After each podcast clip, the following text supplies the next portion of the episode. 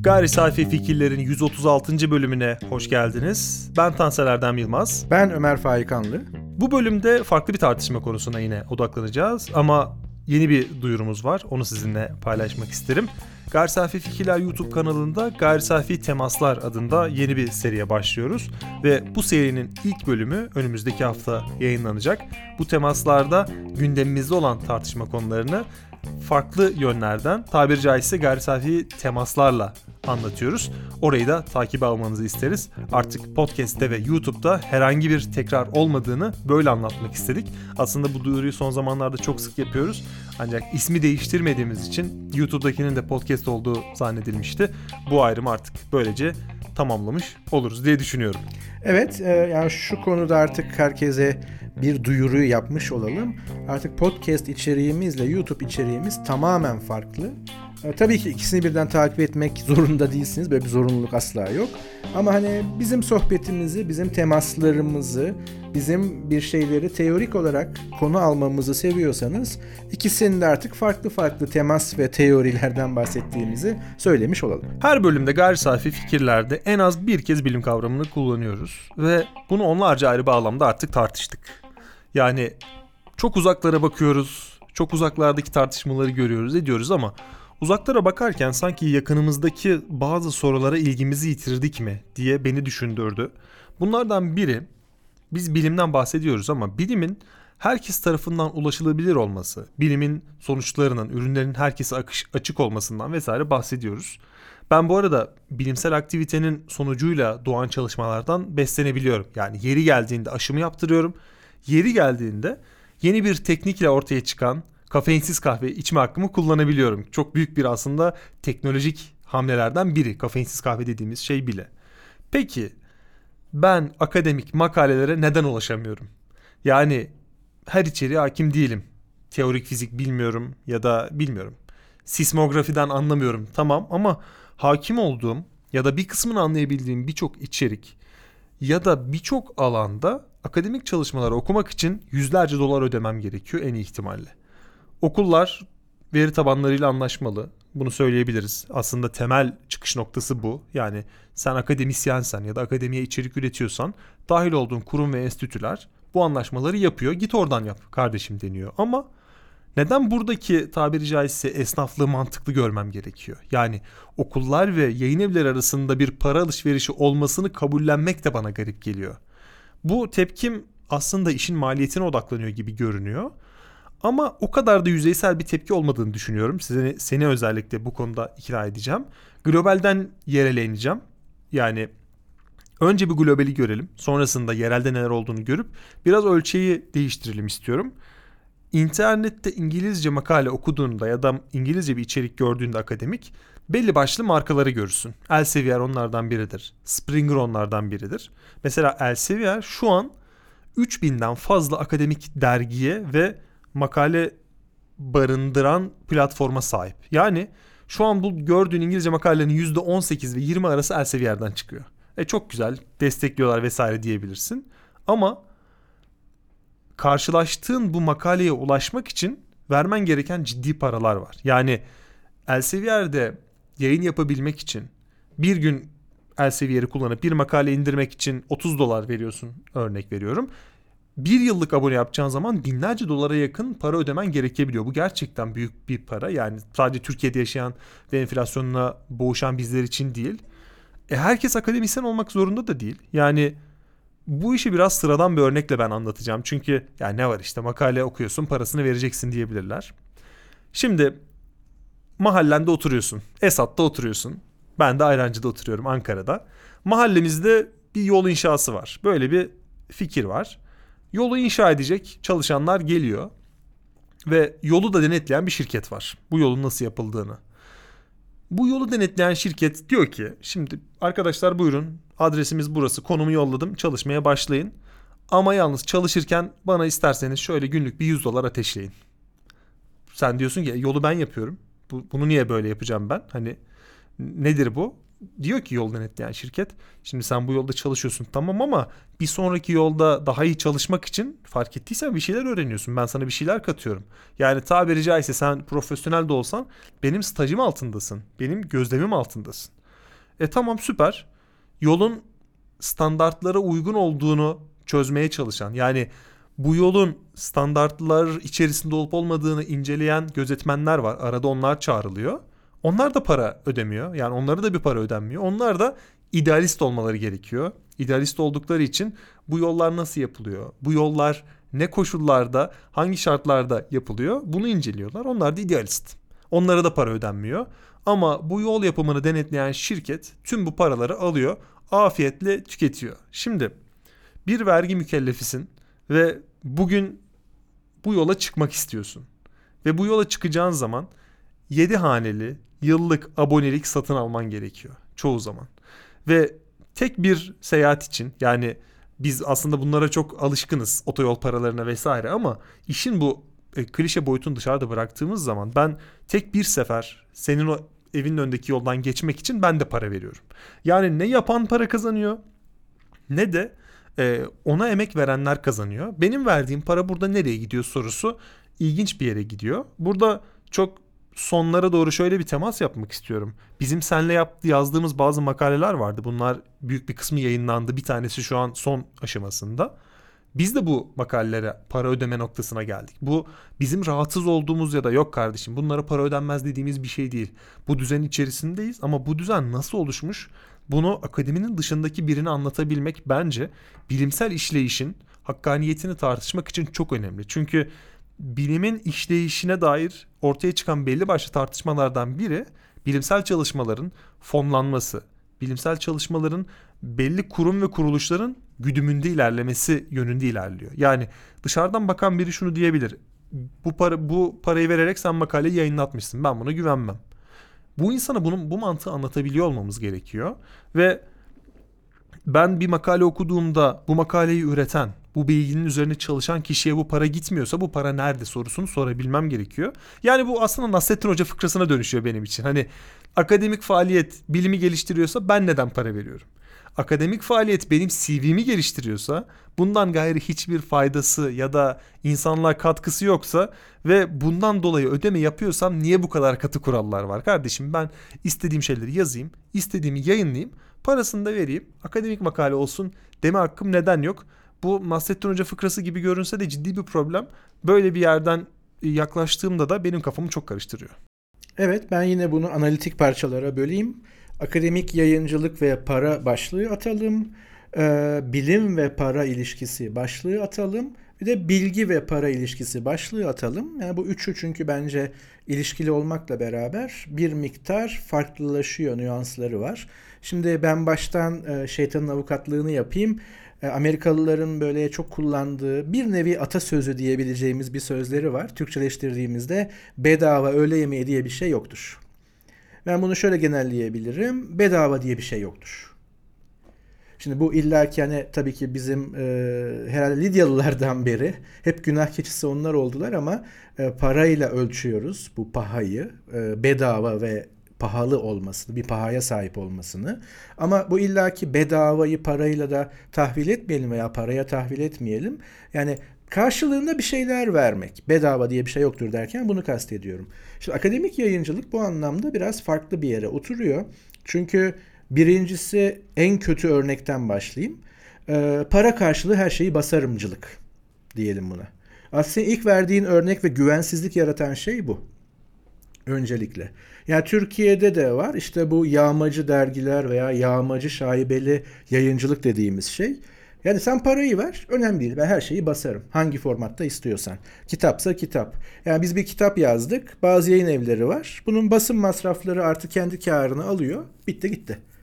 Yani o artık bir kitap. ISBN numarasını aldı. Dağıtımı yani problemli ama isteyen herkes internet üzerinden ulaşabilir. Veya bu yayın evlerinin kendi satış e, mağazaları veya da bir şekilde e, mecraları var internette. Buradan alabilirsin. Yani ama kitap basıldı mı? Basıldı. Kültür Bakanlığı'nın ve uluslararası e, dizinin yani ISBN numarası içine girdi mi? Girdi. Bir kitabım var. Ama bu şunu söylüyor. Para karşılığı her şeyi basarım. Şimdi bu zaten tamamen dışarıda. Bu akademinin, bilimin ve bilginin altına konmuş bir dinamit. Şimdi bu en kötü kısmı bunu konuşuruz. Verdiğin örnekler bunlardan değil. Onu hemen söyleyeyim. İkincisi aslında söylediğin o markalar. Bu çok ilginç değil mi? Yani akademik yayıncılıkta markalardan bahsetmeye başladık. Bu şunu söylüyor. Kötü makaleyi basmam veya ben burada kötüyü e, şöyle değiştireyim, rafine hale getireyim. Niteliksiz makaleyi basmam. iyi yani nitelikli makale için de para alırım basmak için. Şimdi dediklerim bu aslında. Ve bu biraz tuhaf tam verdiğin örneklere bağlı olarak. Yani ben makale yazıyorum. Ee, dolayısıyla aslında senin okuyucun benim makalemi okuyor. Ya benim yazdığımı okuyor. Sen bana bir mecra sunmak yani bunu basmak haricinde bu elektronik de olabilir, basılı da olabilir. Ee, sen bana para vermelisin gibi sanki değil mi? Yani şeyi düşünelim. Yani bugünkü yayıncılık akademi dışında da biraz tuhaf bir yerde işin doğrusu. Çünkü çok para kazanan yazarlarımız var. Yok değil. Telif üzerinden. Yani akademik insanlar da bunun içerisinde. Ee, tabii ki buradan bir vergi dairesi de çağrı değil. Gerekli işlemler yapılıyordur. Yani zaten hoca o vergiyi ödüyordur. Yüzde yüz eminim ama İlber Ortaylı'nın e, yıllık bir buçuk iki milyonluk geliri olduğu söyleniyor kitaplardan. Telif üzerinden ki hakkıdır. Hiçbir şekilde bir itirazım yok. Ee, ya da Orhan Pamuk'un kazandığı para. Tabii ki hakkıdır. Ee, yani Dostoyevski para karşılığı yazdı pek çok romanını. Kumarbaz bunların en çok bilinenidir. Kumar borcu yüzünden yazdığı bir kitaptır. Ee, yani bu tip bir şekilde hamilik e, söz konusudur. Yani para vermek sanatçıya veya da üreticiye bu normaldir. Ama şu anki e, kurgu yazarların da büyük bir kısmı nerede kendi cebinden para verip okura ulaşmaya çalışıyor. Veya bugün çevirmenlerin yaşadığı problemler yayıncılık içerisinde. Yani çok önemli bir emek veriyorlar ama kitap basıldıktan sonra ilk bin baskının yüzde sekizi yanlış hatırlamıyorsam ederinin. O da belirli bir ay sonra ödeniyor vesaire. Yani aslında yazıncılık dünyası ama bu şöyle değil hemen söyleyeyim hani şeytani yayıncılar gibi bir şey söz konusu değil. Ee, ekonomi ve şey buraya geldi. Çünkü onlar da bir gemiyi yürütmeye çalışıyor. Deminki o kötü niyetli ne olsa basarım parasını ver dışarıda bıraktığımı hatırlatıyorum. Ama akademik olarak tekrar oraya dönersem tüm bu karmaşa içerisinde şöyle bir şey oluştu. Kötü niteliksiz makaleyi basmam. Hakem süreçlerim hala 5 e, yıldızdır. Niteliklidir. Yani red alma olasılığınız çok yüksektir. Ki aslında bu bir nitelik belirtisidir. Onu da söyleyeyim akademide. Yani iyi bir akademik derginin esas kriteri reddettiği tabii ki meşru, hakem raporlu bir şekilde reddettiği makale sayısının oranıdır yayınladığına göre. Ama bu verdiğim bütün örnekler mevcutta. Yarın nereye gider bilmiyorum tabii ama nitelikli makale basmaya devam ederken bundan para alıyor. Yazarından. Şimdi ilk aşamamız bu. Şimdi buradaki sorun şu e, kime göre pahalı? Ya da pahalı nedir? Hangi miktardan sonra pahalı olur? Çünkü şöyle şeyler de var. Şimdi 100 dolar alıyor diyelim ki. Yani şu an farazi örneklerden bahsediyorum. Hani spesifik konuşmaya gerek yok. Yani sen bir yazarsın, akademik yazarsın. Bir makalen var. Nitelikli makale.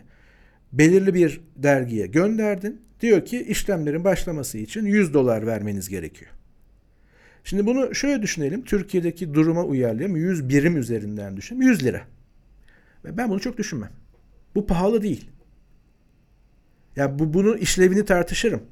Neden para alınıyor? Şimdi eskiden şöyle bir bunun e, meşruluğu vardı. Çünkü bu dergiler basılıyordu. Yani bir kağıt masrafı, matbaa masrafı. Hatta hakemlere postayla gönderiliyordu makaleler. Bir posta masrafı. Hakem tekrar geri raporunu postayla gönderiyor. Niye cebinden para versin? Bunu dergi karşılıyordu. Ödemeli gönderin lütfen gibi. Yani 1990'lar öncesinden bahsediyorum özellikle. E bu bir masraftı. Şimdi başlangıçta bunun ödemesi gibi düşünülse ve 100 lira olsa ya bu makul ve meşru görünüyor. Ama günümüzde verdiğim tüm örneklerin hemen hemen bütün dergileri elektronik. Yani ben sanmıyorum ki server masrafları bu kadar yüksek olsun. Yani bu bir Facebook, Google, YouTube falan değil. Yani sonuç itibariyle PDF formatında metin olarak saklanan şeyler. E, ha, bu bile olsa o fiyatlar değil. Şimdi burada bir soru işareti koyarım elbette. Yani neden? Soru bu. Çünkü eleyici değil. Şimdi nitelikli ve niteliksiz makalenin akademik kriterleri eleyici. Bu akademik yazımın, akademik etiğin zaten kriterleri içerisinde tartışmaya açık ama belirli bir standartlaşma var. Ama para eleyici değil. Yani parası olan daha iyi yazıyor diye bir şey yok. Şimdi buraya bir soru işareti koyarım. Ama ikinci esas benim koyacağım soru işareti yayıncılık konusunda okuman için de demin söylediğin gibi para vermek zorundasın. Yani ben yazar değilim. Ben bir araştırmacıyım veya bir öğrenciyim. Ben belirli bir makaleyi veya bir makale topluluğunu okumam gerekiyor. Eğitimim veya araştırmam gereği. Sen yayın evi olarak diyorsun ki bana okumak için bana şu kadar dolar vereceksin. Şimdi burada aynı şeyi söylemem.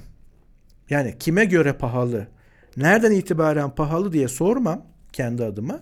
Çünkü burada neden para alındığını hiç anlayamıyorum. Çünkü bu çok temel bir kriteri ihlal ediyor. Bu da bilim ve para ilişkisi veya da bilgi ve para ilişkisi. Yani sen bilgiye ihtiyacı olana parayla satmaya başlıyorsun artık. Şimdi bu ciddi bir problem. Bu bir dolar bile olsa. Ha dediğin şey doğru. Mesela şu ayrı bir boyutu. Ee, üniversiteler zaten buna abone oluyorlar. Yani parayı üniversite ödüyor. Dolayısıyla üniversitenin mensupları sadece akademik mensubiyetten bahsetmiyorum. Öğrencileri hatta onun serverından, onun hatlarından buraya ulaşanlar bunun büyük bir kısmını belki ücretsiz edinebiliyor. Yani üniversitelere hani şey vardı ya e, agaya beleş. Sanki üniversiteye beleş gibi. Ama değil, üniversite para ödüyor. E, üniversite bu parayı nereden alıyor? Bedava diye bir şey yoktur derken ben aslında biraz bunu kastediyordum. Sen üniversite öğrencisi olarak evet buna bedava ulaşıyor gibi görünüyorsun. Ama senin üniversiten sana ayırabileceği, başka konularda ayırabileceği kaynağı buraya ayırmış oluyor. Şimdi burada çok daha büyük bir soru işareti koyuyorum. Çünkü e, bizim deneyimimizde de aslında bu vardı. Belki senin dikkatini çekti veya çekmedi. Mesela bizim makalemizi gönderdiğimiz kimi dergilerde veya dergi gruplarında şöyle bir opsiyon vardı. Biz makalemizi değerlendirilmek üzere yüklerken. Ve bu dergiler hemen altını çizeyim. Ne olsa yayınlarıcılardan değildi. Nitelikli olan şeyleri yayınlarım ama para alırım. Niteliksiz makaleyi asla yayınlamam dergilerdendi. Eğer açık erişim istiyorsanız yani benim makalem süreçlerden geçip yayınlandığında herkes ücretsiz olarak ulaşabilsin istiyorsanız 4000 küsür dolar vereceksiniz. Miktar da aşağı yukarı böyleydi. Ha yok dergi politikalarına tabiyim. Dergi her kime bunu açıyorsa ve hangi ücretle açıyorsa kabulümdür diyorsanız sadece bu başvuru ücretini vereceksiniz diyordu. Şimdi oradaki makas çok açıktı. Yani başvuru ücreti şey 100 dolar 200 dolar gibi bir miktardı. Bizim için pahalı ama bu dövizin Türkiye'deki enflasyona bağlı durumundan kaynaklanıyor. Yani 100 lira 200 lira gibi düşünelim yine. Ben bunu soru işaretiyle beraber kabul edebilir noktadayım. Ama ben kendi yayınımı tüm süreçlerden geçtikten sonra herkese açık olsun dediğimde yazar olarak benden istenen para 4000 küsür dolar. Yani bu para benim için yine önemli de olmayabilir. Ama aradaki makas korkunç. Şimdi birinci büyük soru işareti burada. Şimdi ikinci örnek olarak biraz topu sana atacağım. Sadece karşılaştırma yapabilelim diye. Çünkü aynı nitelikte değiller. Bunu göstermeye çalışacağım günün sonunda. Şimdi yayıncılığı genel olarak düşünelim. Türkiye mecrasında da aslında tüm dünyada bunu yaşadı ama diğer devletlerin yani batıyı baz alıyorum veya da batı standartlarını baz alıyorum diğer devletler derken telif yasaları o kadar güçlü ve o kadar köklü ki onlar bu problemi çok daha çabuk çözdüler kitap yayıncılığında. Korsan kitap ilk uğrak sonra bedava kitap. Ya bedava derken de internet ortamından indirilebilir dijital formatlardan bahsediyorum. Şimdi korsan kitabı hatırlayalım. Ben hatırlıyorum. Ee, Ankara'da tabii ben daha çok geçirdim öğrenciliğimi. Ee, Sakarya çevresinde, Olgunlar çevresinde tezgahlarda açılırdı. Bunların büyük bir kısmı kurgu olurdu. Kurgu kitaplar olurdu. Ee, yani kötü basılmış. Korsan adı üstünde. Yani yayın evi ve yazar hiçbir para gitmiyor. Görünürde en azından. Ee, bunlar onların kopyalanmış, kötü basılmış halleriydi. Fiyatları çok daha ucuzdu. Bir ara şöyle bir tartışma çıkmıştı Türkiye'de. Ya iyi de şimdi kitap pahalı. Ama tekrar soruyorum. Pahalı nereden başlar? Her şeyin bir ederi var. Hiçbir şey bedava değil. Biz nereden sonra pahalı diyoruz? Yani kitap niye bedava olsun ki? Mesela. Çünkü bu kitabı üretiminde, basımında bir maliyet var. Mevcut sistem içerisinde bu maliyeti kim karşılayacak? Ben bedava okumak istiyorum. Biraz şımarıkça. Her şeye rağmen. Bedavadan bahsediyorum. Ama pahalı nereden başlar? Onu bir konuşmak lazım. Şimdi korsan kitapçılık veya korsan yayınlarda şu söylendi. İyi de bakın insanlar bu sayede okuyor. Çünkü hakikaten o sırada e, metroda, otobüste, şurada, buradaki okunan kitapları kapağında anlıyordunuz çünkü. Büyük bir kısmı korsan kitaptı ve insan hakikaten alıyordu. Çünkü daha ucuzu varken bu belki bir refleks. İnsani bir refleks de olabilir. Yani hızlı hesaplama refleksi de olabilir. Aynı şeyin ucuzu varken daha pahalısını alayım. Orada bütün etik metik her şey yerlere düşüyor tabii. Hani hak, hukuk onlar geçiyor. Ama sonra bir adım daha atıldı. Ee, PDF formatı üzerinden veya muhtelif formatlarla, kopyalanabilir formatlarla artık korsan da değil bedava.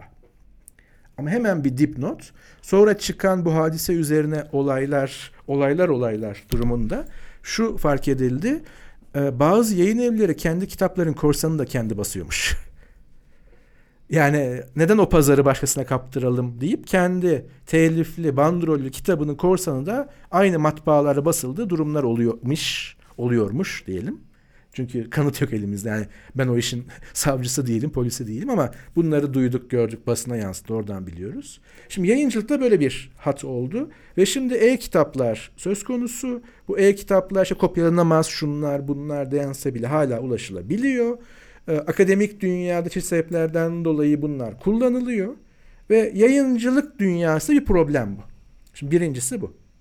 İkincisi müzik sektörü.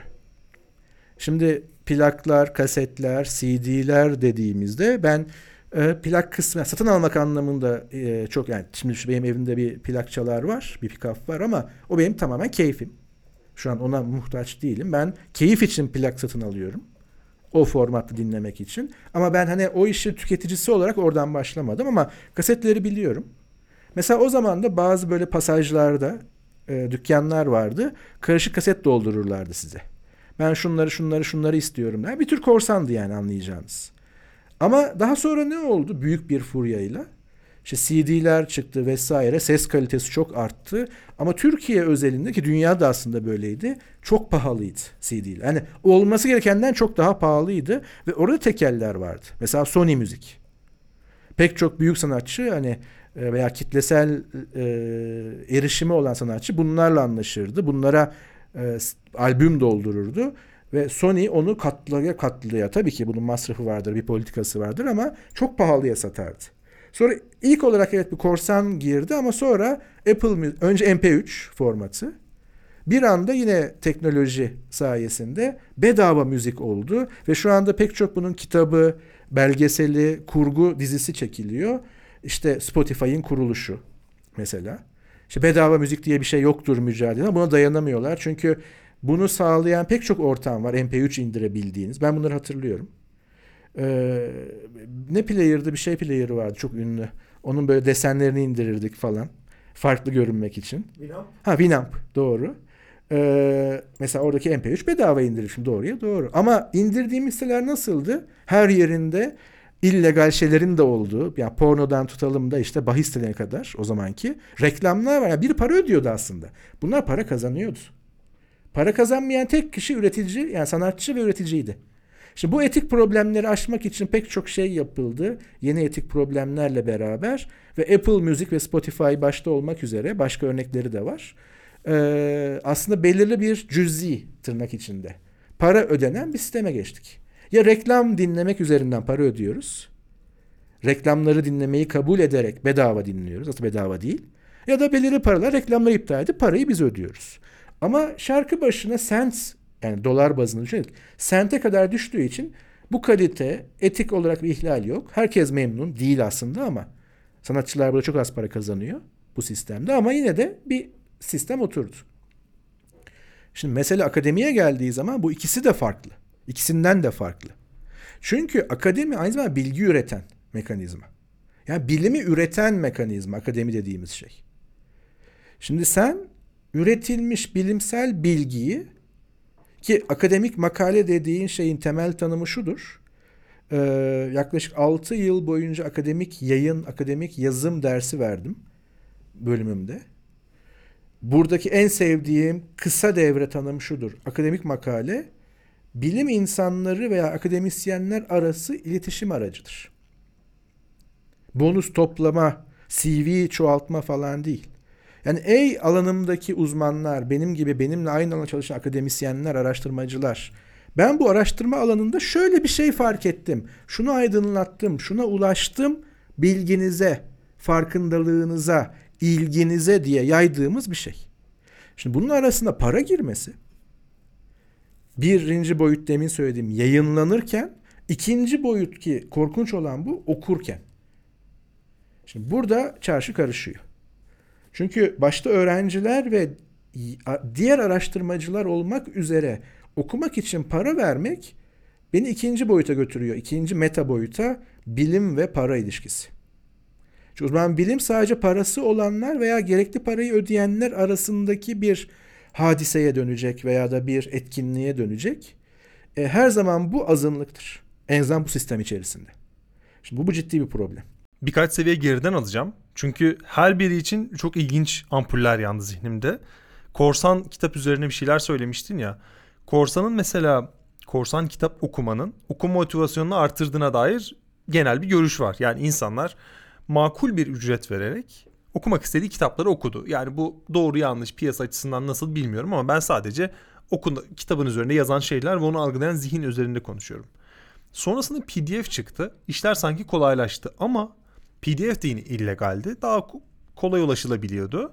Ama şu oldu. Herhangi bir para ödenmediği için bedava. Ben bunu alayım dursun diyerek okumanın o hazzı stokçuluğa gitti. Mesela internette herkesin önüne çıkan meşhur bir arşiv, var, arşiv vardır. 5000 kitaplık PDF arşivi. Bunu görmemiş insan sayısı sıfırdır. Yani Doğan kitabın sahibi de bilmiştir. Can, Can yayınlarının sahibi Can Özde görmüştür bunu. Onun içerisinde Zizek'in kitaplarını bulursun, Foucault'u bulursun, Meydan Larousse bulursun, ses mühendisi üzerine kitaplar bulursun, bulursun. Aa çok güzelmiş bu dersin. Sonra hiç açmazsın. Hiç açıp ondan bir kitabı baştan sona okumazsın. Yani korsan yayıncılığın ortaya çıkması ve az bir bedel ödeyerek kitabı okumak gerçekten insanlara iyi bir haz verdi. Müzikte de benzerinden bahsettin. The Playlist işte bahsettiğin bu e, Netflix'teki belgesel belgesel dizi diyelim kurgu kısımları da var muhtemelen. Pirate Bay'den siz her şeyi ücretsiz indirebiliyordunuz. İnsanlar bunu yapıyor ve Spotify'ın kurucusu Daniel Ek de e, Sony müziğe vesaire gidip diyor ki ya çok az bir para versinler tüm arşivinize erişsinler diyor. Müzik firmaları şey diyor sen beni soyuyorsun kardeşim olur mu böyle?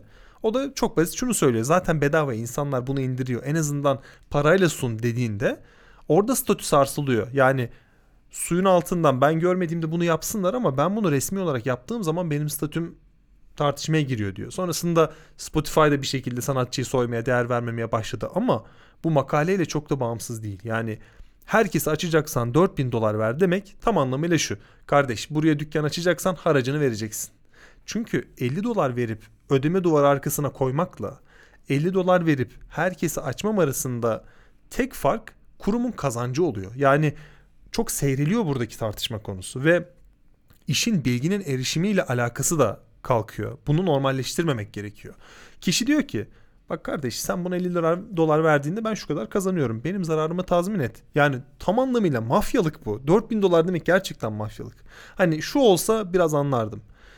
100 dolar ver herkese aç dediğinde dersin ki yani tamam teşvik var 50 dolar olduğunda 100 dolar verdiğinde herkes açarsın kişi karar verir ama 4000 dolar çok net e, dükkan açacaksan mafyalık.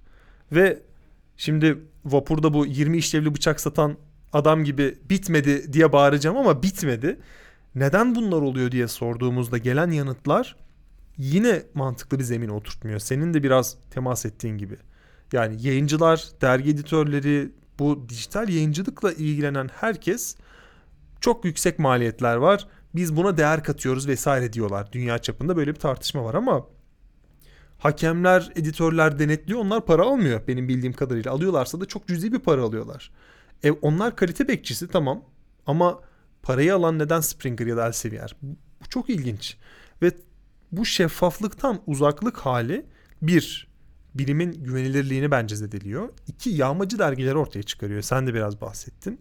Ve bu dergiler yağmacı dergiler olmasa da yani ben gidip Springer'ın yaptığı işleri yağmacılıktır bunları prim vermeyelim demiyorum. İtibarlarıyla ilgili bir problemim yok. Ancak yağmacı dergiler de bu devasa sektörleşmenin bir ürünü. Bunu görmek lazım. Yani bir heyecan yaratılıyor. Ben şimdi giriyorum, senle oturuyoruz diyoruz ki ya bak makale başı 50 dolar alsak.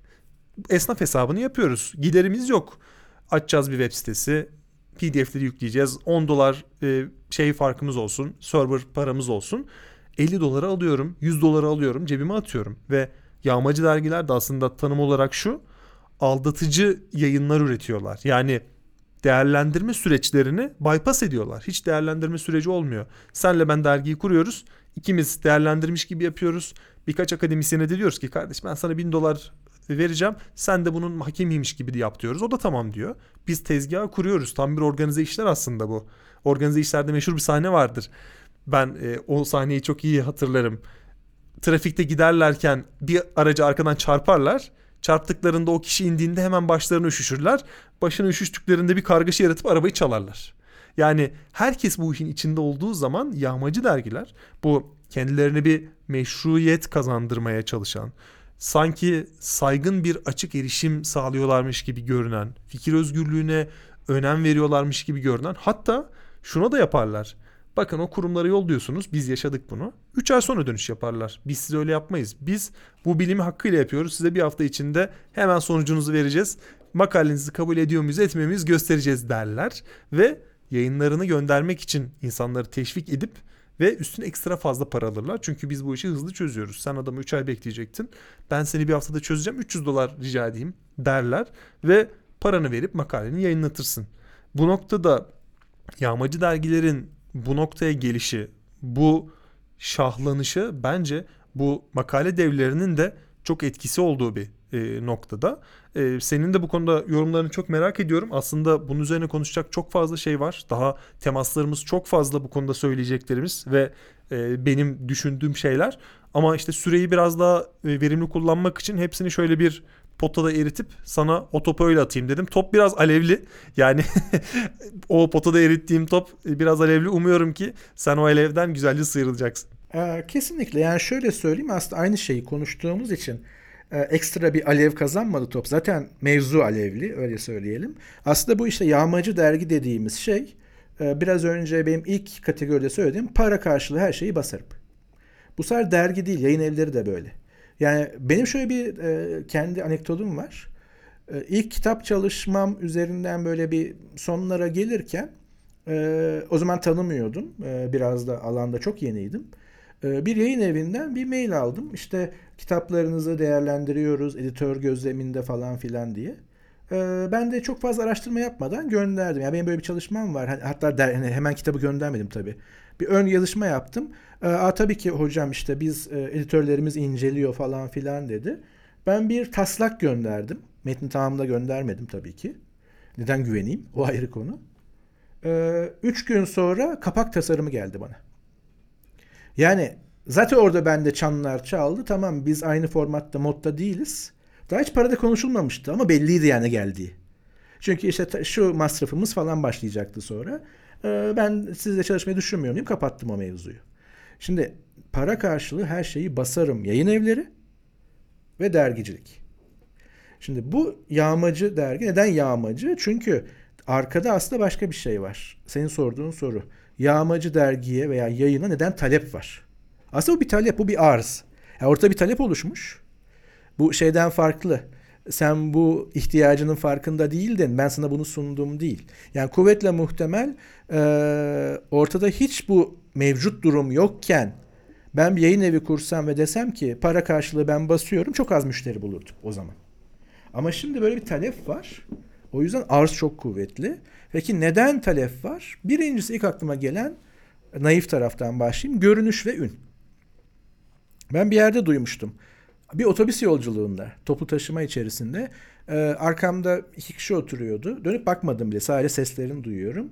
Şey dedi işte bizim bir hocamız var dedi üniversitede. İşte şu şunları yapmış bunları yapmış. Öbür arkadaşı sordu e, kaç kitabı var. Vallahi ben okumakla bitiremedim daha Şimdi tabii ki ilgili hocadan kim olduğunu bilmiyorum, bağlı mı bilmiyorum. Belki hakikaten büyük hocalardan, yani büyük hoca derken the hoca kategorisinde çok çalışmış, çok üretmiş hocalardan biri olabilir. Ama şu da olabilir. Ben para karşılığı kitap bastırabiliyorsam ve bunun da bir sürü yolu varsa, kitap dediğin şey de sırf kitap diye makul ve nitelikli değil. Ben o kadar çok kitap bastırırım ki param oranında ben çok ünlü biri olabilirim. Yani biz daha okuyarak bitiremiyoruz kitaplarını. Kaç tane yazmış bu adam veya kadın. Yani ün bir başka deyişle görünüşü kurtarmak. Efendim öncesi benim okuduklarım yani yazdıklarımı okuyun falan diyebileceğin kadar bir görüntü oluşturabilirsin. Ve bunun için de bir şekilde yağmacı yayın evleri, para karşılığı her şeyi basan yayın evleri senin bu talebine bir arz oluşturur. Ama ikincisi belki daha baskın olanı ama kesinlikle ilkiyle de ilişkili olarak esasen akademik kadro, yükselme ve para ilişkisi.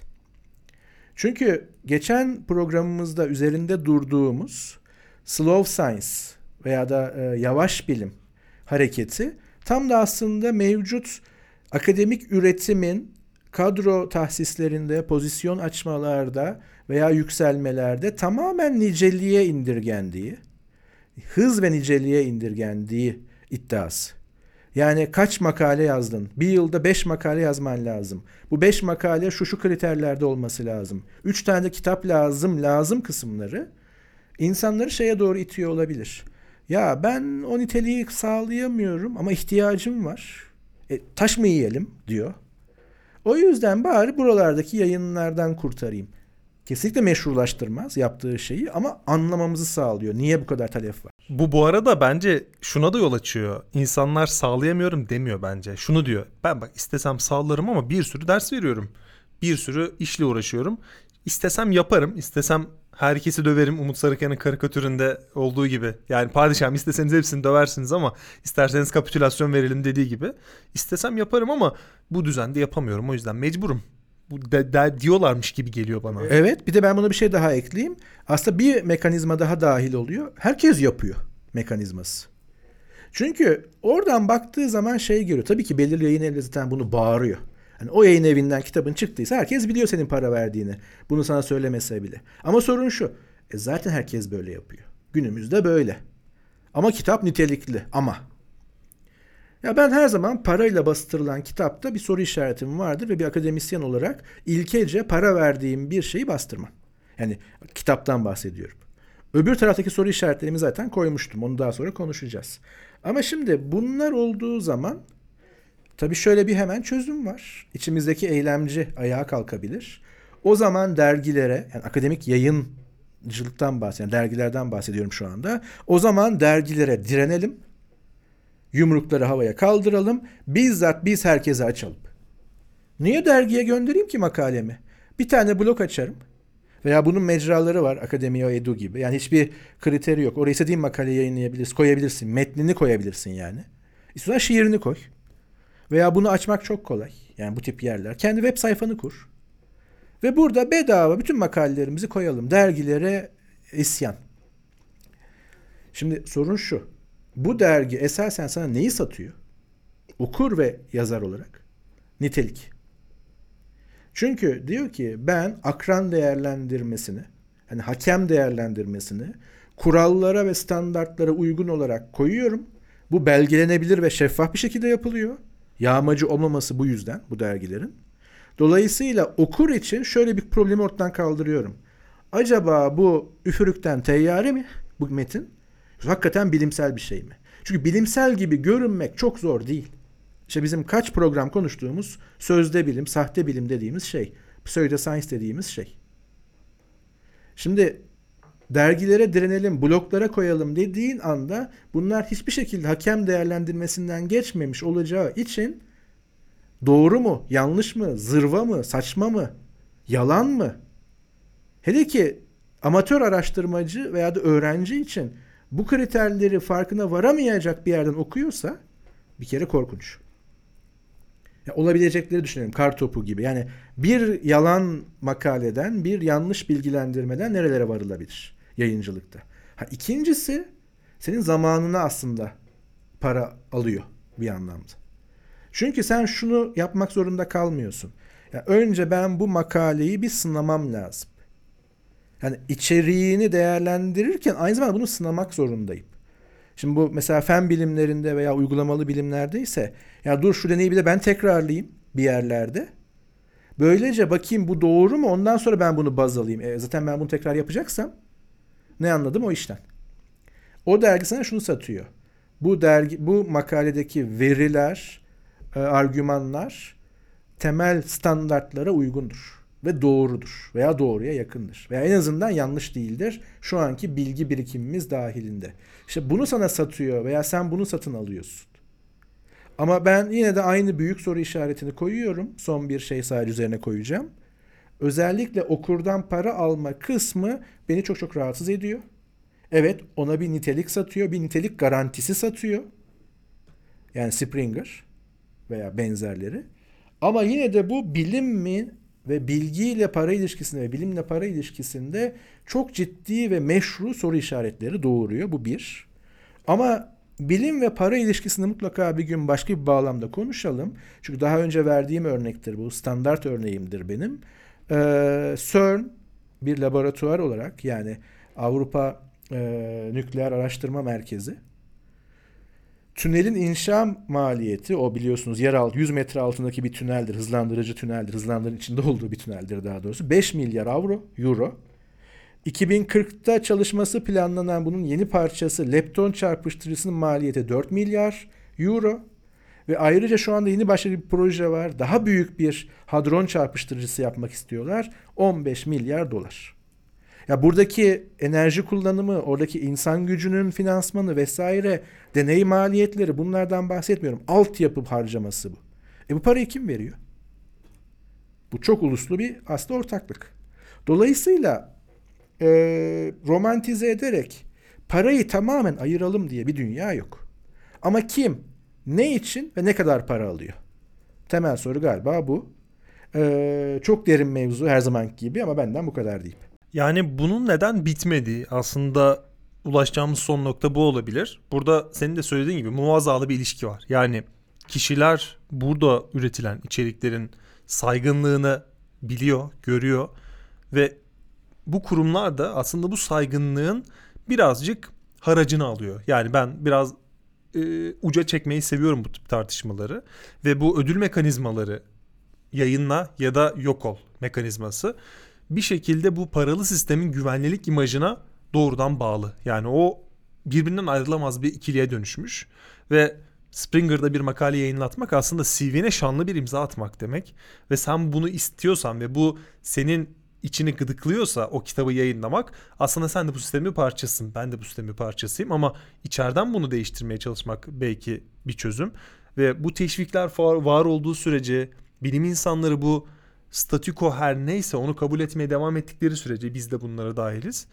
Açık erişim dergileri, açık erişim sunan dergiler bir şekilde rekabet edemeyecek.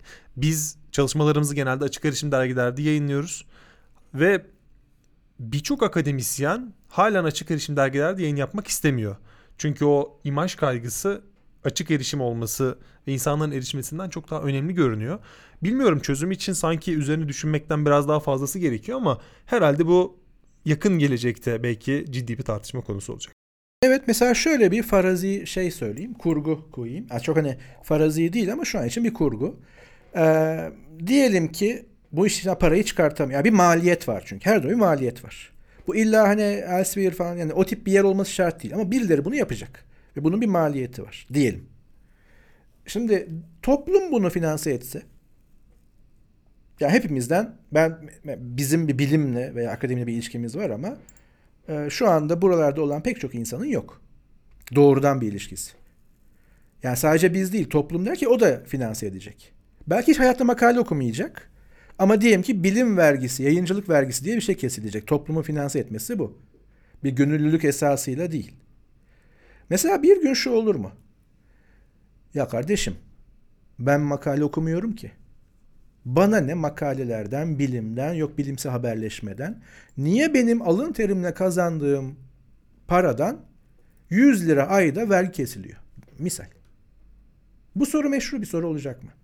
Yoksa genel refah ve e, yüksek menfaat toplumun gereği işiniz olsun veya olmasın bilimin finansmanından sorumlu musunuz? Bakın çok büyük soru.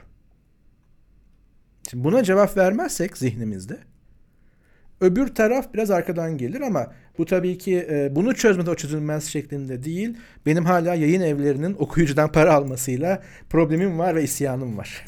Bu isyanı dillendiriyoruz ama hem altındaki mantığı hem de ötesindeki mantığı biraz tartışmaya açtık.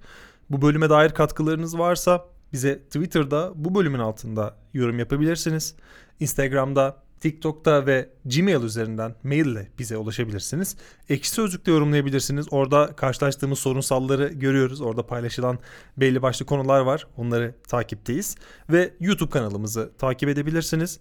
Bizi her mecrada takip etmeniz gerekmiyor ama bizi takip ettiğinizi, bizi izlediğinizi bilmek, yorumlarınızı ve fikirlerinizi görmek bizi mutlu ediyor. Biz maddi kaygılar için e, bu içerikleri üretmiyoruz. Biz tamamen tartışmalarımızın bir yankı bulması için bu içerikleri üretiyoruz. O yüzden tüm mecralarda bizi görebildiğiniz, destekleyebildiğiniz mecralarda görmeniz bizim için yeterli. Bir sonraki bölümde görüşmek üzere. Görüşmek üzere.